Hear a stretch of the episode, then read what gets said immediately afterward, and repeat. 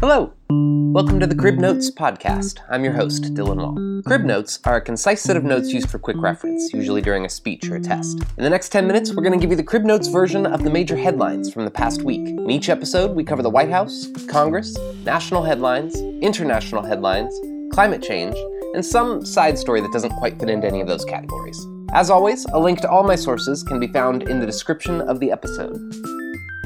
Okay, here we go. The White House.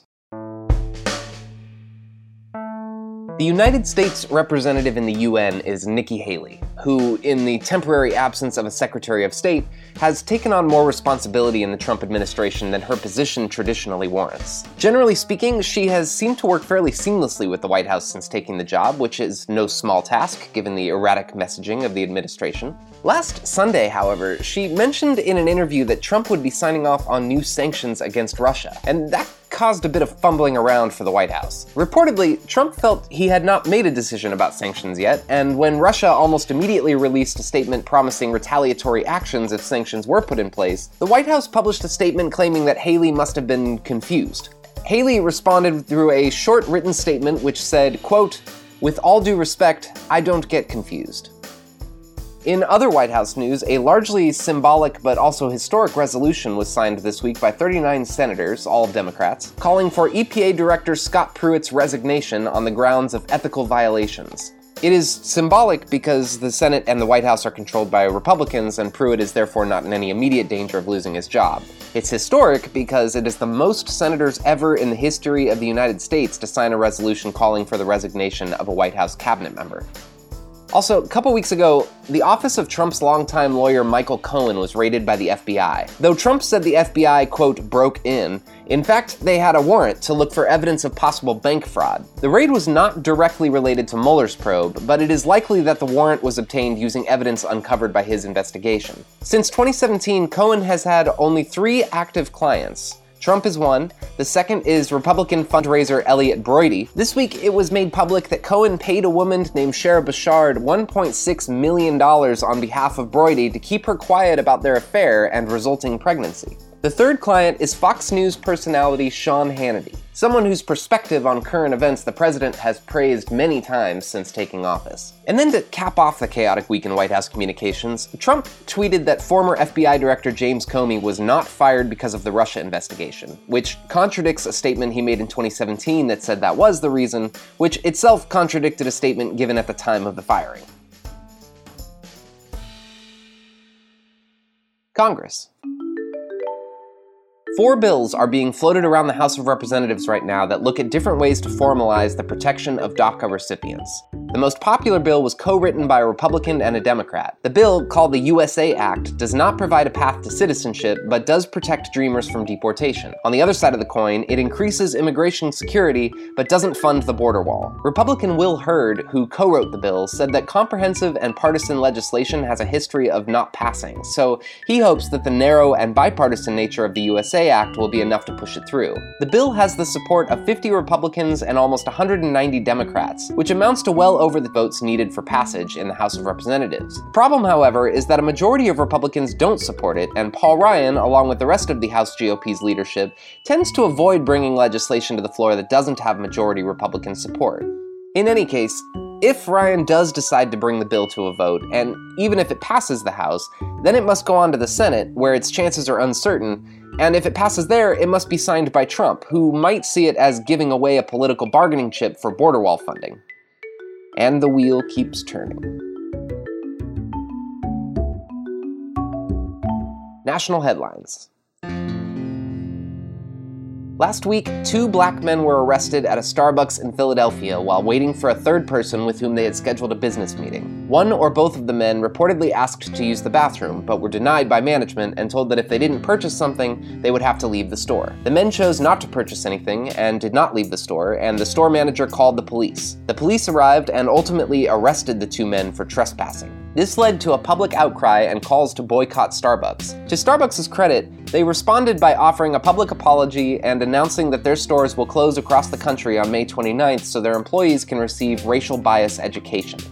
One thing I keep seeing throughout the coverage of this situation is that everyone keeps saying that the shop employees, the shop manager, and the arresting officers all followed proper protocol and policy. In Rittenhouse Square, the neighborhood where the incident took place, African Americans represent roughly three percent of the population, but account for over sixty percent of people stopped by police. That is worse than the national average, but not by a lot.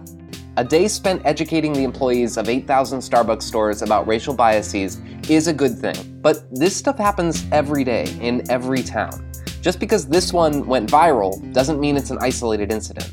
So as with most issues related to race, the systems, the proper protocols, the policies, those have biases too, and we need public outcry to address them as well. International headlines. Groundwork was laid this week for a potential summit between Trump and North Korean leader Kim Jong-un. Actually, the groundwork was apparently laid several weeks ago, but the story just broke this week. Evidently, Trump sent his soon-to-be Secretary of State Mike Pompeo to meet with North Korean leaders. The meeting is said to have gone well, though we have virtually no new details on the as-yet unscheduled summit. The U S has made it clear that talks can only really begin after North Korea begins the process of denuclearization. And though promises like this have also been made in the past, North Korean leader Kim Jong-un has expressed a willingness to meet that requirement. South and North Korea are scheduled to meet with each other on April twenty-seventh to discuss a number of peace initiatives, including a formal end to the Korean War. Last week, we talked about the likelihood of Trump launching a missile strike in Syria in response to a chemical weapons attack. That missile strike did happen, but Russia didn't shoot down the missiles or target the launch sites as they had promised to. This avoided an immediate, potentially catastrophic military conflict, but it has led to a fair bit of confusion. The missile strike came about ten days after Trump both made and then retracted a statement saying he was going to pull U S soldiers out of Syria. Then after the strike, he gave a speech implying that the U S was prepared to continue fighting Syria for the foreseeable future. Then, almost immediately, the White House walked that back, saying that the strike was a one-time thing. Congress was invited this week to a confidential briefing session in which the White House was to provide legal justification for the missile strike, and several of the members of Congress who attended reportedly left the meeting feeling, quote, unnerved. Climate Watch. You might remember seeing a story passed around social media back in twenty sixteen about the Great Barrier Reef dying. Of course, twenty sixteen was a busy year for stories on social media, so if you're like me, you have trouble remembering them all.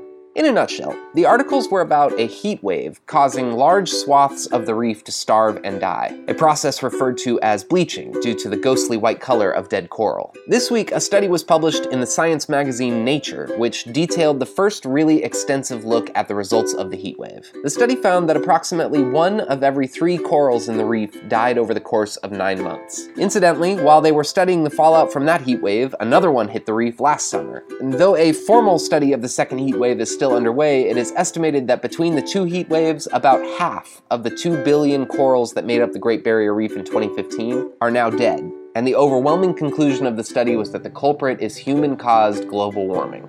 The Paris Climate Agreement aims to limit the rise of the planet's temperature to less than two degrees Celsius. But we've already gone up about one full degree since pre-industrial levels. Ocean temperatures rise slower than land, so that number's closer to about zero point seven degrees. Which is to say that even a less than one degree increase can have enormous effects. Now, as long as we're discussing this open wound, I might as well mention the salt in my other hand. The New York Times reported last November that the world is nowhere near being on track for meeting the commitments made in the Paris Climate Agreement, and even if we were, the commitments made are well short of what it would take to actually keep the planet under a two-degree rise. So, as with every climate change conversation, it comes back to this. What do we do about it? I'm glad you asked. The New York Times published an article this week that lists dozens of ways to lower your carbon footprint. Many of them you've probably heard before, but sometimes it's helpful to hear an expert remind you that things like making sure your car tires are well inflated, using L E D lights, and recycling really do make a huge difference. The article is linked in the description, and I encourage you to check it out, friends. Side story. This week, visitors to the Craigavon Castle in Scotland were turned away at the gates. Built around fifteen thirty, the castle boasts what was, at the time, considered to be state-of-the-art fortifications, designed to defend against early artillery. But a few days ago, the defenses fell to an invader the builders had not foreseen. An angry badger. Run away! Representatives of the organization Historic Scotland posted a plea online for advice on how to guide the badger off the premises, and though many suggestions were submitted, including mushrooms and peanut butter, it appears that cat food was the only thing that caught the badger's interest. Upon reconquering the castle, the staff found that a great deal of soil and stonework had been dug through, and while the affected areas will be closed off for cleaning, the rest of the castle is now once again open for tourists. Two, five, Lisa, three.